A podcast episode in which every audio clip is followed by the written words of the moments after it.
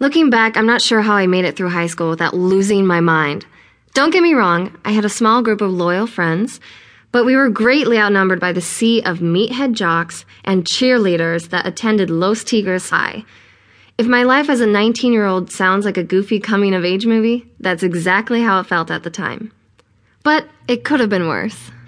For all the punk bands I loved and the streaks of color in my hair, and the bitchy comments I constantly got from the captain of the cheerleading squad, Ashley, I also had one thing going for me that nobody could ever take away. I'm really fucking hot.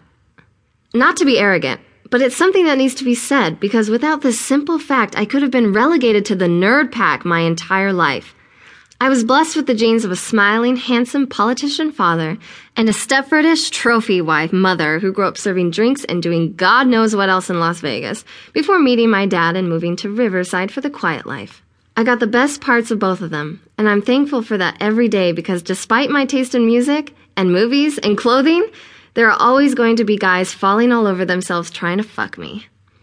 My frame comes from my mom, small and slender. I've even been called tiny. But that doesn't matter when you also have all the assets of a red blooded American woman where it counts. My mom used to tell me that she was surprised I didn't tip over. From my dad, I got my black, straight hair, darker than Norwegian speed metal lyrics. I usually spice it up with a streak of color, and at the time, all this went down when there was a bright slice of lemonade pink running top to bottom down my head. I've been keeping my hair chopped at the shoulders and messy as fuck. I was a wild thing. It all started when my boyfriend Josh cheated on me just a few short months after graduation. I found out by checking his text when he was in the other room. And yes, I know it's messed up, but I was a high school senior and had not yet learned that a lady does not hack emails or check phone logs. I was beyond devastated. It felt like the whole room had shifted and I was hanging upside down with my stomach inside out. The real kicker, though, were those six awful letters staring back at me in pixel form. Ashley.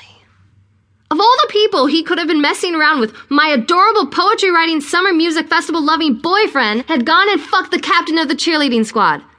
In fact, according to these texts, they were still fucking. When Josh came back, I acted like nothing happened. We made out for a bit and listened to some CDs, but when he tried to make things go further, I lied and told him that I wasn't feeling well. What's wrong, baby? I'm just nervous about the senior party. I hate all those people, but I feel like I should go now.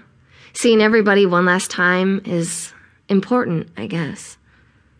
You are going to the senior party? I thought you were too cool for that crowd, Hannah. Well, you're going, aren't you? He paused.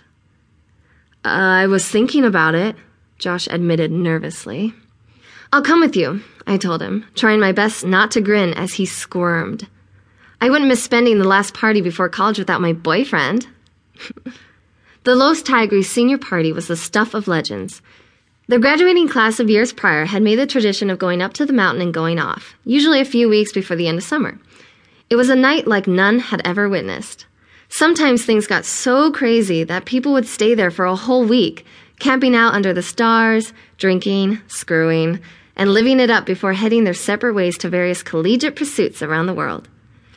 The school faculty made a point to turn a blind eye, once vacation started, it was none of their business, and by then we were all technically adults anyway. We were free to make our own mistakes. The parents had resigned judgment as well, accepting that this was just something that was going to happen.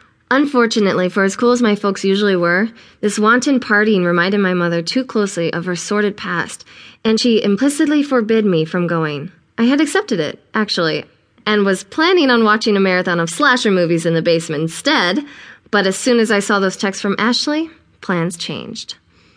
I wasn't so mad at Josh. I couldn't entirely blame him for losing it when that blonde bimbo gave him attention.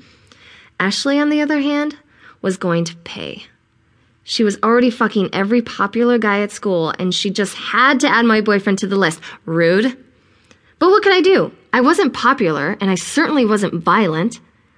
After nights of careful deliberation, I decided the only way to make them pay was by using the one thing that I could always count on my cute little ass.